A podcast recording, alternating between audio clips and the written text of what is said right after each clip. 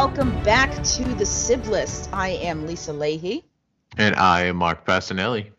And we appreciate your patience with us as we've had a couple of crazy weeks. And I think, Marc, it's probably going to be best for us to shift from a weekly podcast to bi weekly, at least for the Oh, future. no, say it ain't so. Is Yes, this an inconvenience for you, Marc? No, it's it's no such thing. Has this become Uh, a chore in our ninth episode for you No, I this? never said a chore at all. I mean, you sound like you got, you know, better No. things to do, like clean up puppy pee. Oh God, don't even get me started. Don't even, the, the puddle that she left me today. oh, she's just making sure you understand that it is at her permission Uh, you are allowed to like- do this it podcast. was like the second coming of Noah in this house. Let me tell you. oh, stop. That's disgusting. So we appreciate your patience. We are going to go to a bi-weekly schedule. Um, I thought that I'd be able to handle a weekly schedule with my school schedule, but it's really becoming very difficult to do that. And um, you know, I think that in respect to our listeners, you know, our our singles of listeners, I don't, even, I don't, I don't even think I can say I can't even say listeners. tens. I don't think we're at 20. Um, but hey, to those of you who do listen to us, and we do appreciate you, um, guys. I think it's better to make sure that we are at least a regularly released podcast. So we are going to keep to our Monday schedule, but it will be bi weekly instead of weekly. Um, and who knows, maybe during the summer we'll start doing bonus episodes, or maybe if there's a vacation when we've got some time, we will figure all of that out. Mhm. So, uh, this week we are talking about, or this episode, because I, I feel like it's been like almost a month since our last episode, so we apologize for that. We are on episode 1.9, and this is from My List of Doom and 1993's Schindler's List came up on my list of doom. Now, again, I stress vehemently that the list of doom is not comprised of films that are terrible films or boring films or whatever it is. They're just movies for whatever reason Marc and I have been avoiding. Um, and this has been on my list. This was my shameful film nerd secret. I officially no longer have a really embarrassing film nerd secret that shocks everyone. Uh, I can no longer say that I've never seen Schindler's List because I have finally seen this classic. I knew going in. I mean, I knew it was a brilliant film. It is a brilliant film. Um, I just never got around to it because even as an English teacher teaching Elie Wiesel's Night, you know, you want to show them something to help them understand further than just the text. So, because the social studies teachers tended to show Schindler's List, I didn't want to duplicate that. So I always showed uh, Roberto Benigni's Life is Beautiful, La Vita e Bella, um, which I always thought, I mean, it's a beautiful film, but it's not Schindler's List. It's not a stark representation. It's not, um, you know, documentary style. I mean, Roberto Benigni is a clown, you know, and I'm not saying that in a negative way. He is a physical actor, he is a comedian, and he's brilliant at what he does. So the movie is not really as much about um, these atrocities the way Schindler's List is. So um, I just never got around to it. it. It's hard for me to sit down and watch a film that I know is going to make me sob, as this one did. Yes. Yes. I completely agree with you. I I uh, I'm not heartless. I didn't sob in this movie, but it's it's it's uncomfortable for me these kind of movies. Uh movies where you have human beings treated like anything but um I, I mean you can go back to any kind of movie that even and not just the holocaust movies like this one which are again atrocious but even just racially driven movies make me very uncomfortable um so i did avoid this movie for a long time again for just for the discomfort um and and it may be it might it might be naive of me to do so um but it's and maybe even selfish of me um but it was just something i couldn't bring myself to actually sit down and say hey i'm going to watch schindler's list. Why not? Like it just I felt like my hand needed to be pushed in that direction. I can gl- say I'm glad it was pushed in that direction. Um, I'm glad I've seen it. Um, but yeah, I'm with you. It's I can't, and I've mentioned this in other episodes. I can't like voluntarily watch something that I know is gonna make me get emotional or could possibly make me emotional. I mean, it's definitely the kind of film everyone should see. It's definitely not a film that you watch, you know, at a party, but it, Mhm. it nobody's going to make that kind of joke anyway. I mean, this is the kind of film where you need to be respectful of the subject matter. And you read information about Spielberg putting this film together and you know even even he made a few small faux pas you know even asking roman polanski to direct and uh, you know polanski grew up in one of these ghettos and you know uh, spielberg was mortified you know i'm so sorry to bring up such a, a memory for you and you know polanski goes on to make the pianist but it, Mhm. it's just one of those things where you need to be respectful of this especially in certain times of historic context and also the context of um well we're not going to get political but you understand my point the idea that there are people who assert the holocaust never happened Right. and there's just so many we can't go into this place we're not going to go into this place where Mhm. this is very clearly this is a powerful film this is an incredible um in the most negative of ways event in history that this needs to not disappear this needs to not vanish um and i i find it fascinating as an educator that World War II and this kind of atrocity is something that many, many, many students, I think most people in learning about World War II are most darkly fascinated by the Holocaust. I mean, there's something about this dark side of humanity that we're sort of just stunned silence by. I think it's the dis- disbelief. Honestly, I think people are so drawn to it because it just it, it's literally like a train wreck. You can't look away. You're not proud of it, but you can't you can't not be intrigued by it. I don't know if that's a good word for this, but it, you just can't you can't avoid something like that. Yeah. I mean, you're just, you are stunned that such a thing could ever happen. But it is really important to realize that we have, I mean, this is not the only genocide there has been. There has not, mm-hmm. there are other sorts of things. And a lot of times we look back and we go, oh, what a horrible thing. That'll never happen again. And then you start looking around at certain time periods and certain historical contexts and certain leaders and things. And you start going, oh God, you know like this this is where these things begin this is where we Mhm. have to pay attention. And then you get you know certain perspectives of well that will never happen because that didn't happen to begin with and but we're not even going to do this. But um you know you have these remarkable kinds of pieces of art. Um you know we aren't obviously we are not going to be photoshopping this poster. This is going to stay as This it is is. i would as is. never be disrespectful in that tone Mhm. um you know this is going to be a film that stands properly. I do hope we do this justice. Um i Mhm. tried to get a couple of history teachers to come speak with us but oh, it's very difficult.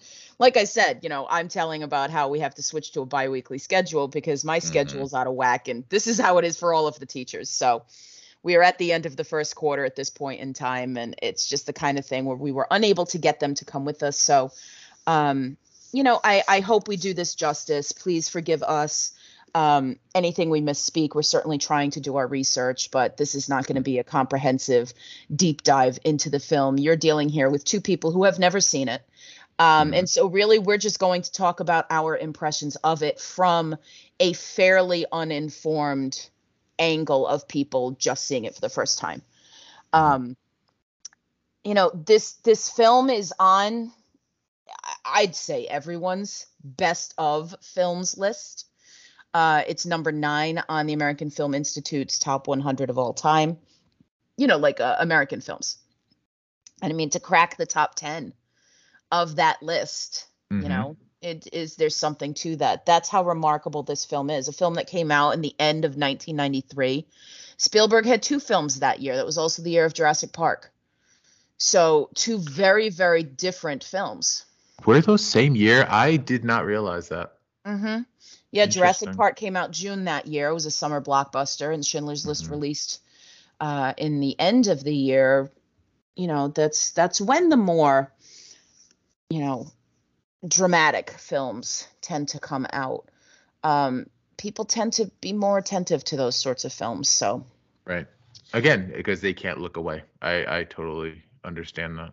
So what how did you watch this? How did I watch that? I I don't know what you mean. How did I watch it? So did you rent it and watch it with Christine? Did you watch it Uh, alone? Christine owned it. Christine owns this movie. Yeah. Um, not to my surprise again, because I feel we're in the minority. um, Well, yeah, I no, own we just I have it on VHS and DVD Oh, that's right. You told me this. I've just never seen it because Right. that's normal. right. Yeah, well, you be, you'd be surprised at how many movies that Christine owns that she hasn't ever seen. But anyway, um, digress. So is I mentioned to Christine um, that we were watching Schindler's List for this episode. Uh, she was very eh, forgive the term usage, but she was very excited because Yeah. she does she does she's seen this movie. She knows how powerful it is, and she was all about sitting and watching it with me, um, as she has been the whole way through so far, actually. And uh, yeah, so we just we just pulled up a seat on the couch and we just we put it on, um, just one evening, nothing Mhm. special. Yeah, I watched this alone. My husband was um, at work when he was well, he was working. He works from home. He was working at the time. Um, you know, he did pop in and out to watch it. It was interesting because when he came in, he didn't know that's what I was watching.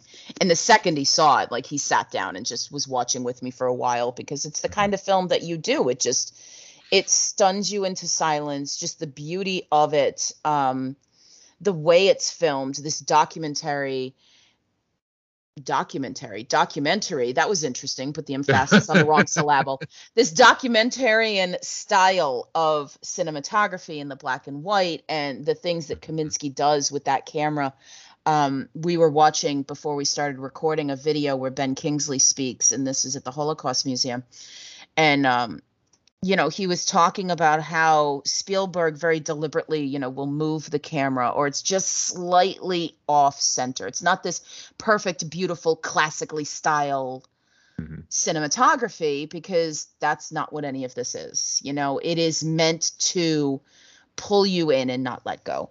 Um, this is a film that won seven Academy Awards. It won Best Picture, Best Director, Best Adapted Screenplay um, from the book originally titled Schindler's Ark. In the United States, it was released as Schindler's List. Uh, cinematography, Best Art Direction and Set Decoration, Best Editing, and Best Score by John Williams. Um, nominated additionally for acting for Liam Neeson as Oskar Schindler, for Ray Fiennes as uh, Amon Goeth, um, Best Costume Design, Best Sound, and Best Makeup. So, I mean, just a slew of films, uh, films of awards, of nominations, uh, very, very, very, very, very clearly deserved. Correct. Um, so yeah, I mean, it, you just you scroll down the list, and I mean, the BAFTAs are on here. Um, all these different, you name it, they were winning it. All the different film critic awards, the Golden Globes. Um, it's just it's a brilliant film. It, it won a Grammy. I would say Yeah. even a Grammy. Look at that. you know the instrumental composition um of this the adaptation of this score for a television thing so um yeah so i mean i watched this i watched it in one night i didn't watch it in one sitting though um it's one of those things where you know would pause and deal with this for a little bit and then come back to it so i'd say it probably took me about four and a half hours on a weekend night to Hmm. watch this film that's what is it 240 245 um and i did i didn't sob quite through the whole thing oh it's three hours and 15 Yeah, minutes you i said can't even get that right I'm like, huh, okay. no definitely longer than that I was Um, going with you on it. I didn't watch it this weekend. so again, scheduling problems. Um yeah, it was just kind of interesting to to sit and watch this, just kind of sit in my bed and watch this movie. Uh, I did not sob through the whole thing, but I really kind of lost it when at the very end, after they've all been liberated, after everyone is free and Schindler is being um, sent away Yep. to keep himself safe because he's now a war criminal. Mhm. Um, and when he was, I'm starting to choke up. When he was talking about like I could have saved more, I was like, oh my god. one more person, one Oh. more person. Like that was so hard. I don't know. I I maybe I have no heart. I don't know how how I kept it together for that. That was such an incredible scene. Yeah. So incredible. I mean, this guy is a Nazi. He's wearing the pin the whole time, and all he does all he wants to do is save as many of these people as you can. Well, there's an interesting shift because he's he's a Nazi for the purposes of business. Yes. And I find that interesting. Like this guy doesn't necessarily believe one way or the other. He doesn't care. He just wants the money. to know what will get him the most money, and by using these um, Polish Jews, Mhm. he can pay them nothing and make more money. So Mhm. that's what he does. And so it shifts, you know, like it takes a while, but there comes a point where it starts occurring to him. And that's when he really starts pushing and making sure that the people who were working for him are now the people who will continue working for him. And then, you know, when they start getting transferred to Auschwitz because Goeth wants to be able to um you know he's he's just you know they're shipping it off. And so there's not much i can do about it. And we'll just get more people and we'll train them. And he's very flippant about everything. Uh, but that moment when you know schindler really just kind of breaks down i mean i think it's one of the most powerful moments of the entire film. Oh, without question. you know i mean question.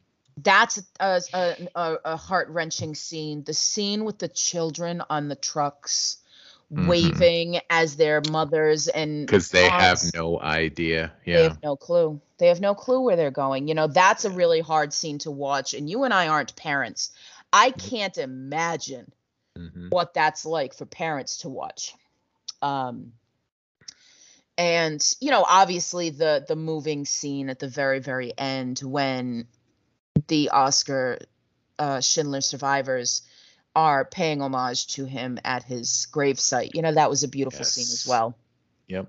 I loved that very much. Like that that scene was not long enough. The the ending like that could have just gone on and I could have watched every single stone get put on that memorial. I'm sorry, his his grave. I, I apologize. That was his grave. On his grave, I could have watched that. It, ju- it was so beautiful. Yeah, and I would have. I watched um all the way through, you know, the credits. I had a professor um who has since passed, but his he always, you know, we watch films and whatever it is, you would sit through the credits because these are the people who put together the film that you have just watched. You show them respect. Um and I watched this and I will admit that I don't do it all the time, but when I do, I do think of him. And watching this one, I I fully expected that Spielberg was going to list their names. Yeah. Um, I'm kind of surprised. Oh, yeah. I'm kind of surprised he didn't, but I mean, one, I guess it's it, the film's long enough already. Two, the credits are long enough. As I don't know, like they're they're given enough attention, maybe, but I fully expected that I was going to sit there and see these names go by. I don't think he- could do that only because it's it's literally a fraction of everybody that and was that's true too. in it. The millions. so you don't you don't want to disrespect the dead or right. even the other survivors You're right. I mean, it's interesting because I haven't read the book. I know Mhm. you haven't read the book. I don't know, and that's not a dig, by the way. no it's Um, okay it's okay It's just a statement of fact. Um, it's interesting to you know consider would this be something I would read now that I've seen the film because I feel like the film does such an incredible job with it. Um, I think I'd be more inclined to read someone's memoir as opposed to you know this kind of thing a historical book about it whereas i feel that this film in its styling has probably put so much of that together. Um all right so instead of talking around it so much like we're doing um i mean good lord i'm just kind of rambling around. I think we're so fearful that we're just not going to do it justice that we're just That's dancing. true. We're just it is dancing. true. Um what were your thoughts on the way Liam Neeson played Schindler and Ray Fiennes played uh, Goeth as a pairing in this film? Because they very deliberately are very clearly, you know, mm. parallel characters, and you know they come together, they cross section a lot. Um, you know, Schindler and Goeth. I, I mean, Goeth would have expected that he was friends with this guy Schindler. Mm-hmm. What are your thoughts on the way those two men were portrayed? That scene uh, at the camp when he just wakes up, walks over to the ledge, and just grabs his sniper rifle. That was like, oh God, I just and it's the, just arbitrarily just, shooting people in the camp. Just just picking people off there that just just because. Yeah. And then he gets up, puts the rifle behind his head, just stretches like it's part of his morning routine, like it's nothing. Oh my god, like he he did such a great job, if you can say that, portraying just this person. I don't even want to say person. Yeah, this pure um, evil, you know. This this thing that existed, um, to make you just you just despise him, you know, for what he was, what he did. But it's also interesting how he also did have the smallest, finest needle pin, like pin, pinhead, tip of a needle, finest human humanitarian in him, or whatever you want to say. Humanity. Like, thank you. So he had that one housekeeper, Helen Hirsch. Yes. Who he just, for some reason, he kept seeing as a person not equal to him, but he couldn't deny who she was. I I don't know. I'd argue with you on that because he does actually say to her, he is attracted to her. Yeah. Um, but he actually says to her, "quote I realize you are not a person in the strictest sense of the word." Right. Yeah. That's like that's oh, fair. But is he saying that because he needs to hear himself say that? I think there's a lot of I think that's an incredibly fascinating scene. That mm-hmm. that sequence when he's speaking with her and you start expecting that he's going to be romantic with her he has this completely one-sided conversation with Helen. She's terrified, barely can breathe, let alone speak. You certainly they wouldn't speak anyway. You know, if she spoke to him, she would be beaten. Right. Right. Um, and this whole situation where he's all charming and sweet and saying things and you know it, I think that entire sequence is fascinating because at the same time, you've got these jump cuts with Schindler at this club with this slinky singer. Mm-hmm. Um, and so he's kind of flirting with her while Goeth is floating with Helen. And this dynamic of power between the pairs of them. You know, the men clearly have the power. Um, there's a suggestion that the women have sexual power, but it is clearly the men who are in control of what's going on there. Um, you know, Schindler in a fun, playful, I'm a rich man, flirty kind of way, whereas Goeth is a very scary, frightening, powerful, um, threatening sort of way.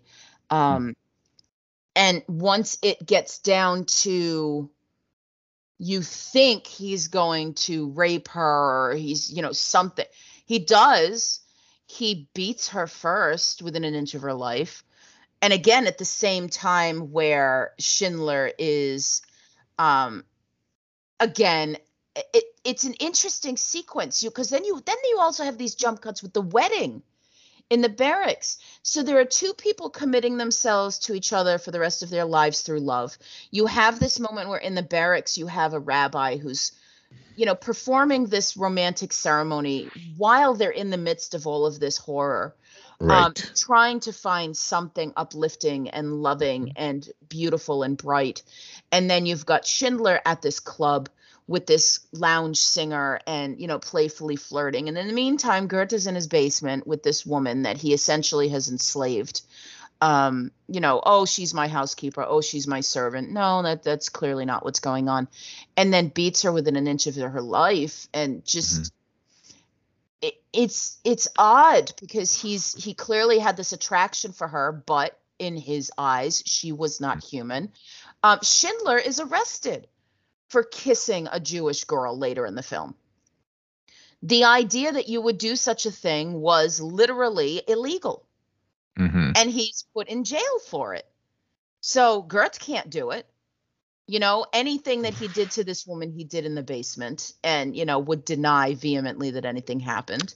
Right. And that's why I ask is is is he just saying it? Is he hearing himself say it so that if ever in a situation where he has to uh explain himself, he can vehemently believe himself when he denies it. Right. I don't. I, mean, I don't know. I don't know, her, and I don't. I don't pretend to know. He even gets right up in her face and says, "Oh, you nearly talked me into it, didn't you?" Mm-hmm. And she and hadn't she said, said, a word, word the entire time. Nothing. I mean, Nothing. terrified, horrified. These words aren't strong enough. She is paralyzed with terror. Mm-hmm. Um, it's just it's it's incredible, like what these individuals survived. Um, and yeah, I do want to go back to this idea of an actor playing and embodying this kind of evil. I mean, we talk about, you know, the greatest villains on screen of all time. You talk about Darth Vader, you talk about Norman Bates, you talk about Hannibal Lecter, um, these charismatic, terrifying individuals on screen. Goeth was an actual person. Yes. And uh, in what sense of the word, but yes. Well, he yes, he was a living human being. Mm-hmm. Um flesh and blood, live historical individual. Um, breathing air kind of thing. Yes. Yeah, I mean, it, and I mean, while we're talking about fictional villains, you know, Ray Fiennes also plays Voldemort. So I mean, this he's mm-hmm. this is a man, and please understand, I am not comparing either of them, but to embody such an individual in such a terrifyingly authentic sort of way mm. um, there's really something to that as an actor i think I that you can take this on and I, I can't imagine the heaviness of this kind of role for an individual and what kind of you know support he would need um you know, you take some. I don't think Ray Fiennes is a method actor. Um, so I don't think he's like an individual like Daniel Day Lewis who embodies the character for the extent of the time he is playing the character. Mm-hmm, mm-hmm. Um, but my goodness, the psychological effect of playing such a person and playing such a person in a way that you are so indelibly put onto everyone's psyche you know, this is not a character that goes away. Yeah, no, I, you you absolutely nail on the head. And Ray Fiennes just, I, I don't even know how to say it. Just he was incredible. He was incredible. Um, I hated him in this movie like I was supposed to, and he made me realize that this Goeth did exist, and he was just awful among all the other uh, others that existed um, who were equally or even worse. He wasn't even the worst, and if you think about that, that's that's even scarier. Honestly, right. it's it's incredible, and just I don't know. I don't know. I mean, it's it's you look at these individuals who I was just doing my job. You know, these people who ran these camps, who were guards in the camps and that sort of thing. And I was mm-hmm. just doing my job. It's always that sort of refrain that comes out um, where people were too afraid to stand up to superiors, refused to do such a thing. Uh, anyone who lost their lives because they refused to do such a thing. But this is a man who authentically took pleasure in the atrocities he was committing. Like you said, you know, get up in the morning, get your rifle, go, you know, shoot a few individuals as they're walking around, have no clue that he's coming, no, like, no idea that he's there, way mm-hmm. above them in his little ivory tower.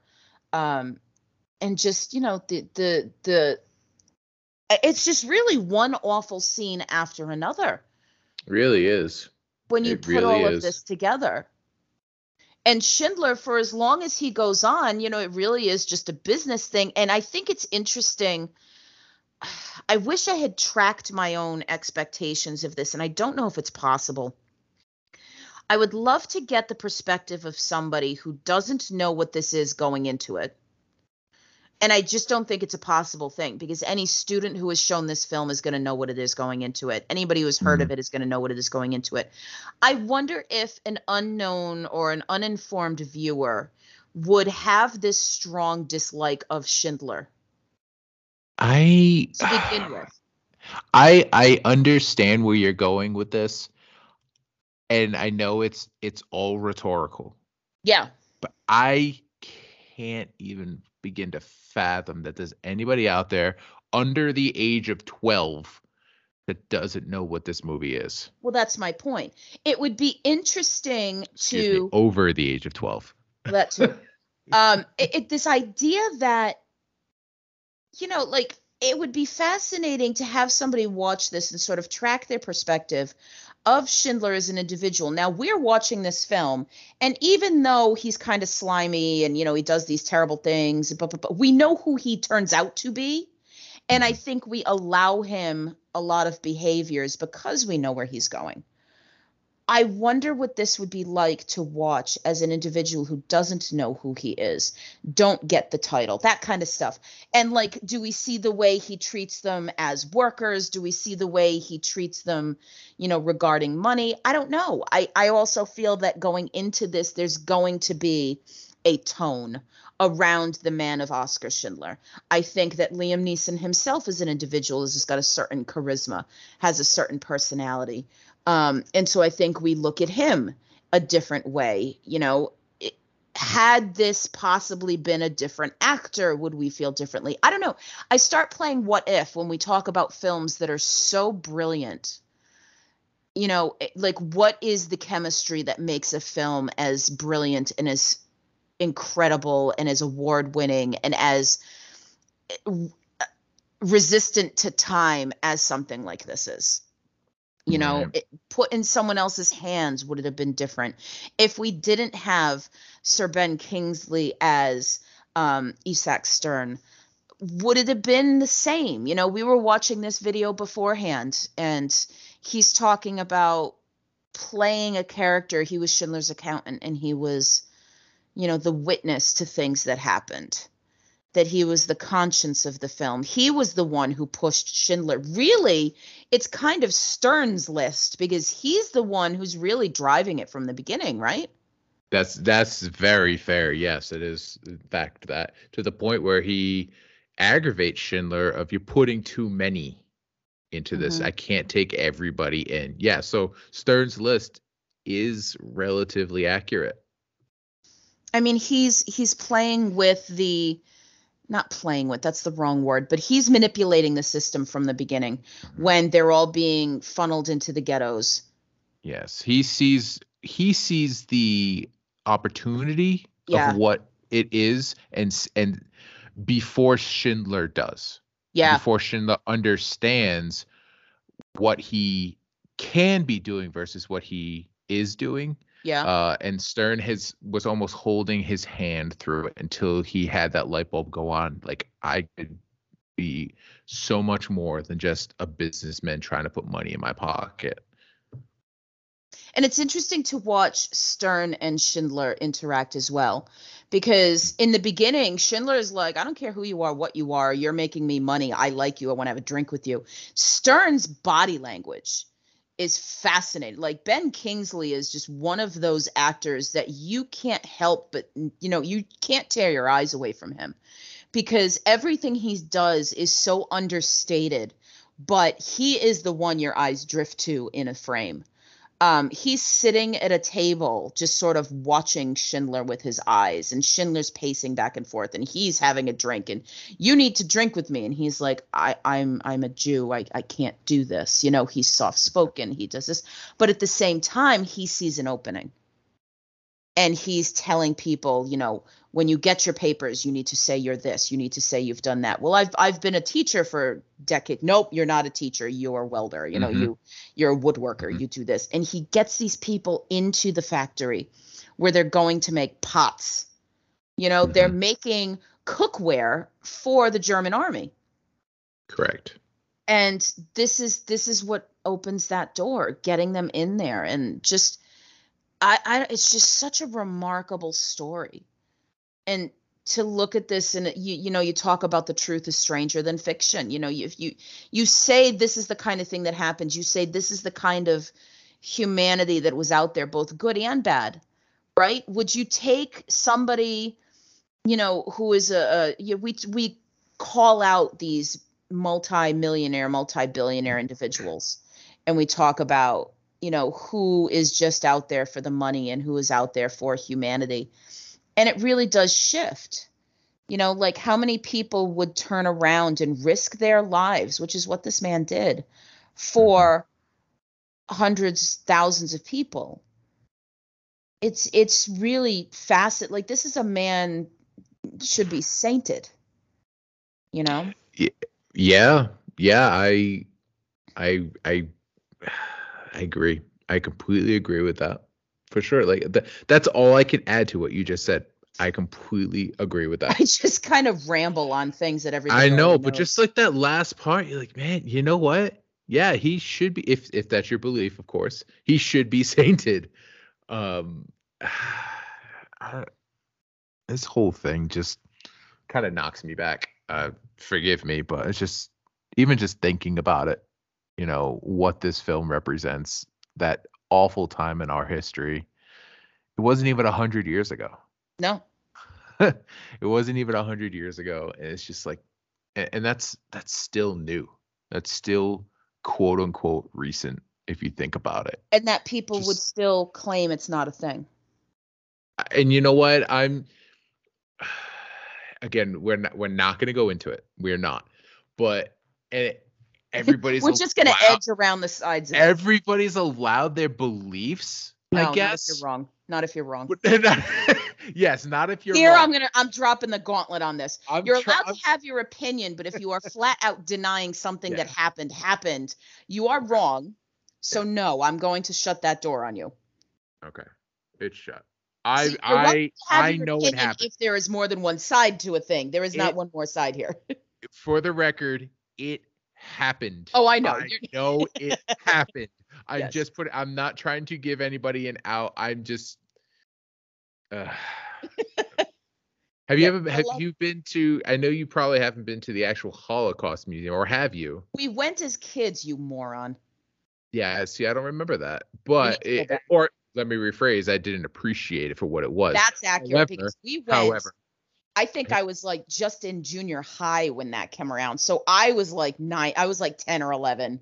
But have you been to the uh, memorial or in Boston? Have you been up to that? I haven't. They have they it's so it's so small. It's it's beautiful though. It has the list of everybody on it. It's like this glass structure. I believe if I'm wrong, forgive me, but I think it's just outside the Commons. Okay. Uh, or even just it's just on the edge of it. It's beautiful. It's just it's a little walk through. It's like an enclosed glass structure. It's completely, you know, you can see straight through. You see outside. You're not. That's completely... how glass works. and it, and just etched in the glass is just all the names yeah. of everybody. It's it's so small. It's so just it's it's just a little thing, a little nod, if you want to say, but it's mm-hmm. so powerful. It's so beautiful.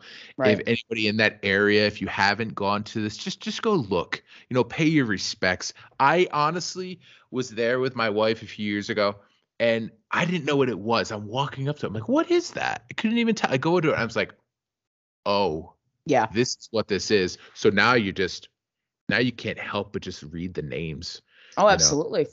Beautiful. And I do want to go back to WDC. I do want to see all that, and I do want to see um, and appreciate it more. Right. Uh, now that I'm almost 40. Ugh. Now that And, we've seen this uh, movie and we'll understand not some of the even. exhibits Well, not and even. Not even. I, I now that I understand that you know what it was the was. horror of the event. I Uh, really just made that sound like a reason to go to the the museum is because we've now seen the movie and we're going to understand the movie references. that literally is what just came out of my You know idiot what? mouth. You know what? You know what? You get a pass because I sounded like I was giving people who claim it didn't happen an excuse. So we're good.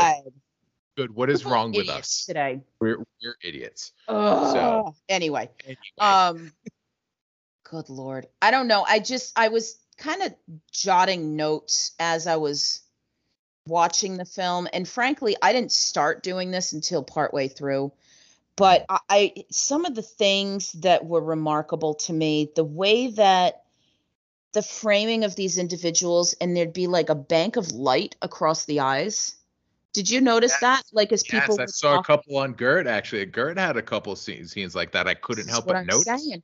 It's Yep. sort of like this highlighting of, you know, the humanity or their lack thereof in their eyes. You know, we talk we just passed Halloween, and I know you're a big Michael Myers fan. I'm a Halloween fan. You know, like this is this is a an individual, a fictional character, literal evil, literal death behind the eyes. There's nothing there. There's no life. You know, this is who Goeth was. You know, a lot of that sort of idea. Um, I was fascinated by the scene where um, Mila is telling stories. They're in those bunks, Mhm. and she's telling stories about other camps where they would be, you know, two separate lines, and then they would go into this room where there were shower heads, and it was the gas chambers. And it, it, what was most I, I can't come up with the words, so forgive me. I'm going to stumble through it. Mhm. What's most striking about that sequence is these people are in this camp currently.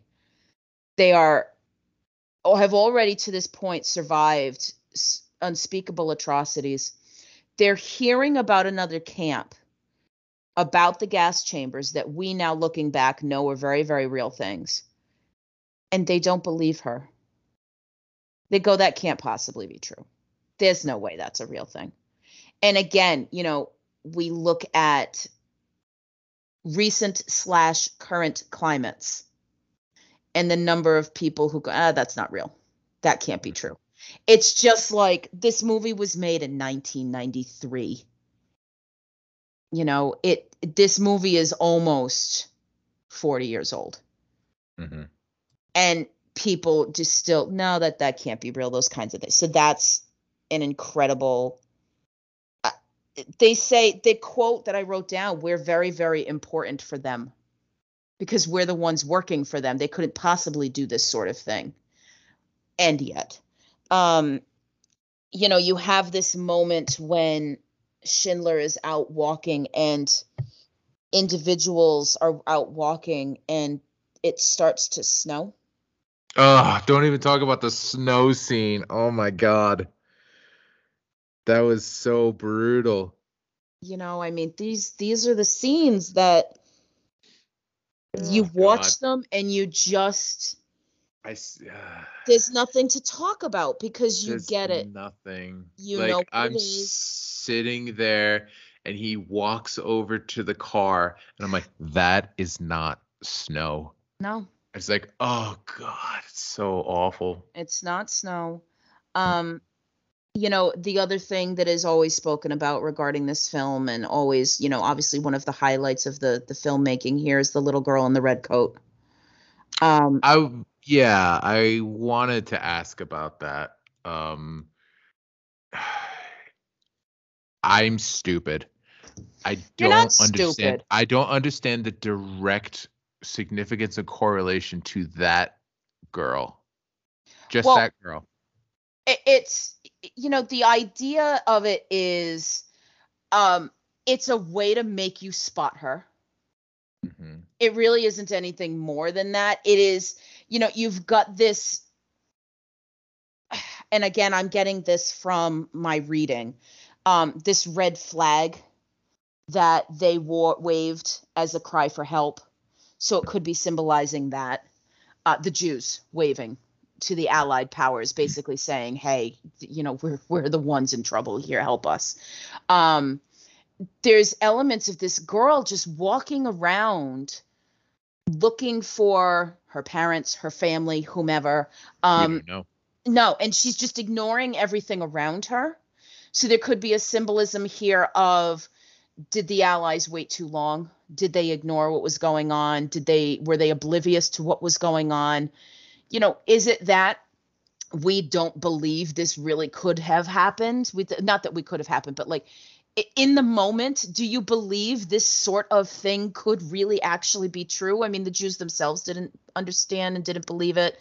I'm mm-hmm. sure people in power might have gotten word of this and went, "This can't be. This just you just can't. I don't care how mean and evil you are. It just can't be." And it was. Um, there's also the elements of how um, again as a as a film technique it's just an actual mm-hmm.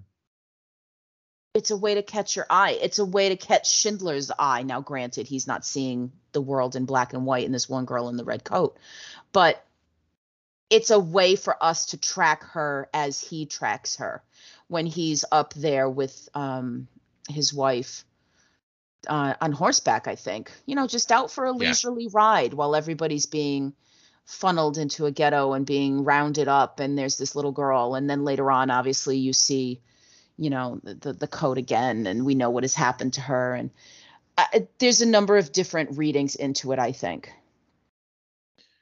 Yeah. Um. And while you're sitting here talking about like I I don't want to say a tracking system, but tracking her to it doesn't the little girl wind up dead? Yes. By the before like so it's a way to track her through yes. without actually having her be a main character possibly. Yes. Um so you know that you know nobody's safe. You know this young girl who's sneaking past everybody just walking around. No nobody is giving her a second thought, a second look that you know uh, she, even she wasn't safe. You know, as safe as she looked like she was at that moment in time. Well, as, I safe is a terrible word for me to use, but you know what I'm saying. Like they're they're not acknowledging her. She's just walking along, going along, looking for whatever she's trying to find. And then later on, we see the the coat in a pile, mm-hmm. and it's just it's like there she is. You know, there so, she is doing an on the moment reading. Apparently, this girl in the red coat was a real person. Um, her the actions in the film not necessarily a real person, but there are a number of different reports saying that uh, in the book, the original book by Thomas Keneally, um, I'm just going to read this here. That little girl in red was named Genia, who was at first hidden by a German family. On the day of these events, the family was afraid the Nazis would find her and punish them for hiding her, so she had to leave. She was found and taken to the roundup where Schindler was watching from the hill. They go on to mention there really was a girl named Genia who often wore a red hat, as explained to Keneally by her aunt and uncle, thus earning her a place in the book. While this is a significant piece of information that lends credence to the film's accuracy, a few other details complicate things a bit. There's a go into d- inconsistencies of whether, like, any kind of interaction with Oskar Schindler, any kind of connection to that. He probably wasn't on the hill at that exact point, you know, those kinds of things. Mm-hmm. Um, but this situation of putting this character and putting this color in the film at that moment for cinematic impact she is also a real person on top of it. Okay. So, and you know what? That's that. I'm glad to know that. You know that yeah. it makes sense to me now. It's a small nod on small on a grandiose scale. Yes. You know, Spielberg is recognizing this little girl. This is how he's recognizing her. And, right, acknowledging her. You know what? I'm I am really glad to know that. I didn't know that. And I mean, filmmakers like Spielberg are the kinds of people who, when they're going to take a historical event, they're going to do it right. Um, you know, it, it's reminding me of Titanic in a number of ways, where you think about the the string quartet that was playing as the ship was sinking, the individuals that they show on the lower decks and the way they were treated, you know, those kinds of things were facts. These things happened and putting them in the film as striking as they are that it, it lends credence to the actual situation there um okay so what else haven't we talked about what kinds of things do we need to look at Um, one thing, another scene that I, I really want to draw the attention to of is that scene where I'm going to try to say his name properly. Forgive me if I'm wrong. Uh, Rabbi Mensha Levertov. hmm I'm I'm sorry if I destroyed that name. The scene where he is taken out because he couldn't make the hinge yeah. fast enough or no for, f- forgive me he showed that he was quote unquote wasting time and could have made more hinges and clearly he wasn't taken to the back to be killed. Hmm and how many times did he pull the trigger and the gun never fired yeah how the gun jammed would that have been and he walked away from it he survived And then another that, gun. but yeah He like survive that it's somebody else in shot him. did he get sh- i am i Did I- remembering that wrong I th- I think he got hit in the back of the head and There's no way it. they let him live. They then they oh he hit him with the gun. I don't know that he Mhm. lived. Did he? I th- I don't think I saw him die. I could be wrong. That doesn't mean he's not dead. I'm gonna look that up because I yeah, I don't look remember that, that. up. either. Fact check me on that one. Um, but that scene alone, like, they're just they're just BSing behind him. Kind of not BSing, but like they're just more frustrated that the gun won't fire Yes. versus what they're, they're, doing. inconvenienced. Yes, thank you. Great word there. Inconvenienced by this. And just that scene just sticks out in my head of just how brutal is that all like that's just another one. Just another just terrible scene of Mhm. he's sitting here just waiting for it and it, I can't even imagine what he went through for that. No, he does live. So I thought like he hit He him on the and head and they were just yeah. so mad they just walked away. Yeah, I'm sorry. I misunderstood what happened in that scene because I thought that killed him. Oh my goodness. You're right. Yeah, no, and that's okay. And that's it, just unbelievable. Just unbelievable. I- I mean, I I also I'm I'm smiling because I'm coming across another quote that I wrote down that I really liked, where Schindler at the end, when they are now producing um, artillery, Mm-hmm. and he says, "If this factory ever produces a shell that can ever be fired, I will be very Yes, unhappy."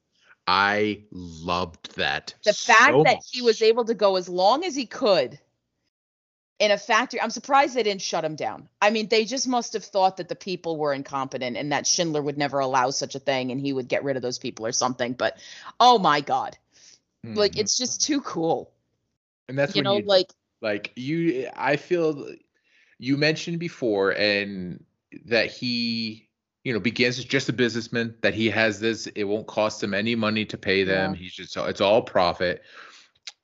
The time when it clicked in his head was it with uh, was it when oh man i really want to get these names i'm sorry i'm not prepared for this name here um pfeifferberg yes, was it uh when she came in and was begging for her parents lives yes. was then when he said add these people to the list that he knew it's like Well, because he was that- telling her, "No, I don't do this. This isn't my thing." It's not Correct. for that. But, then he does have a change of heart. realizes he realizes he's like maybe it is my thing Yeah, maybe that Pfeifferbergs. is what I'm doing, and this is why this is getting out. Like he even yelled at Stern, "You can't do this. You can't do this." Then he added them, and like that's the change of heart. So, so then you have that uh, again. If you had any doubt at this point, which I'm sure you hadn't, but in that scene with the artillery, you know, he's driving it home. He's like, "I'm not here for the money anymore. I'm here for the people." And like, it's just another, even just it's a little quib. It's a little fu- it, it's a little funny, tiny fun, a tiny little joke. It's yeah, it's it's it's a it's a It's a moment little of levity. It's little light heart heartedness. Um, but it's another acknowledgement. It's like, hey, I know what's really important here, and it's not this. It's not the death that I could that I'm supposed to be making here. It's the life that is inside here, helping. And the irony of that, you know, he's running an artillery factory at the end, and you know he's not manufacturing death; he's saving lives. Exactly. Um, and I'm sure like that sounded cliche just doing it, but saying it, but it, it's it's the truth of it. You know, he you have that tagline for the movie, which I, I tagline cheapens it, but from the Talmud, whoever saves one life saves the world entire. You know, that beautiful line at the end. Um, you know, and the other Honestly use enough, color, and he at the end was just complaining how he could he just wanted to save one more and save one more. Well, that's just it. I can imagine most people feeling that way. You know, it's like you can't save them all, but the more you can. Hmm. Um, and I think the beauty of the color used with the candle flames as well. Um, you know, the the he has the rabbi performing uh, various ceremonies and sequences and that sort of thing. Um, you know, you and I are Catholics, so I think of liturgies. Um, just the the fact that that stuff is so important and that he made sure these things happened. You know, it's it's the Sabbath, Rabbi. Shouldn't you be preparing for service? You know, like that kind yes. of stuff. Instead of mm-hmm. working, mm-hmm. you should be doing this. Clearly, what are you doing right now? Mm-hmm. Um, just those beautiful kinds of moments, I think, are just what make this just one small pebble of what makes this film so beautiful. Right. Yep, I agree. Okay. Ooh. Anything else on this one? I think we've covered uh, it as best we could. As I mean, best as we could be asked to. I I don't even want to try to cover it more. If you are like us and you have neurotically avoided this movie up till now, just stop. Stop what? Stop avoiding it. Yes, please stop avoiding it. It's not going to be one of those things where you're going to be like, "Oh, hey, I'm just going to I got nothing to do. Let's just throw this on. Make the time make the time to see yeah. this movie. This movie is is everything it's said to be. Absolutely. And you know what? I, you know what? I'm gonna get on a soapbox. Give those people the the decency of seeing their story. Um, I avoided it. I was dumb. Yep. Um, give these people what they deserve. Just sure. just see this. It's three hours of your life. Honestly. Okay, so we now need to shift. Okay. And we're going to spin the wheel because we are coming up on a milestone. Milestone. It's a small number. milestone, but this is episode number 10. Double digits. So, um, let's spin the wheel and see which list we're going to go at for our next film.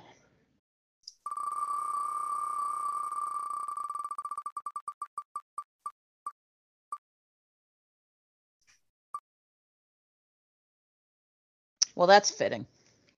I, I, you know what, and I know what it is. This is the first time I actually got to watch you spin it. I, it was exciting. Oh, that's right. I forgot I was still it's, sharing. You're sharing your screen this whole time. This is that was exciting. Episode ten, Marc's list of doom. Hit that randomizer button, Mark. Hmm. God. Oh God. What is oh, it? Oh God. This is this is you're gonna hate this more than I'm gonna hate this, and I still hate this. okay, 2013 comedy. Oh God. Lisa, I am so sorry. what is it? Anchorman 2. The oh God. I am so sorry. Oh God, I'm not even starting with the first one. I have to start with the sequel. Mm, apparently so. Well, no. Any good podcaster no. has to or not movie, gonna do it. We'll watch the first no. one before seeing the second Absolutely one. not. Absolutely not. It is not gonna happen. Oh God, Holy I don't want to watch this movie. I you should have thought of that before you put it on the list because no, it's on the list for a reason. Here's what's funny. I'm pretty sure it's the first one is too. on my list. Oh. The sequel's not. No, the original is on my list. Uh huh. But I've seen the original. I find the original funny. Oh well, that's unfortunate. So why haven't you seen the I- second one? I have heard literally nothing but awful things about this Mm. movie. Heaven help us. Awful. The- Almost one of those. Why did they make a second one? They should not have made a second one. Because the first one made so much money. Ugh, I know. Oh, heaven help us. Okay, well, I, I'm sorry. I'm sorry. Hey, you had Schindler's List. I have Ron Burgundy. What? I oh, cause they're comparable. Get I out. mean, oh my god. Oh no, I'm not comparing. I'm I'm making a, a an awful joke of how come you get Schindler's List and I get this. Well, because you didn't think as you put yours together. I just put I- movies I was avoiding. I hey, I'm avoiding this. Some of these movies on your list are good, though. I still maintain that. Some of them, haven't helped us. Uh huh. This is one of them. We're gonna rip the band-aid off on this one. We appreciate you listening to us as we sort of stumble our way through a film that you know we we should have seen far, far, far, far, far long ago. Um, but our next episode will be in two weeks. We appreciate your patience as we shift to a bi-weekly schedule. Frankly, it's not going to seem like that big of a difference to you because already we're taking our darn time. So it's embarrassing and we're going to fix it, we promise. So anyway, uh, we are the Sib List. I am Lisa Leahy, And I am Marc Passanelli. and we will see you next time. Thanks for listening. Bye bye.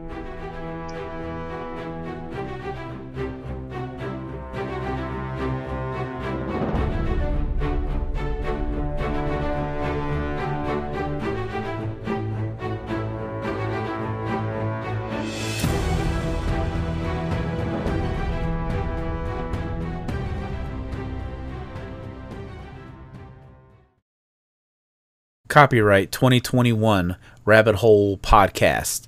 RabbitHolePodcast.com.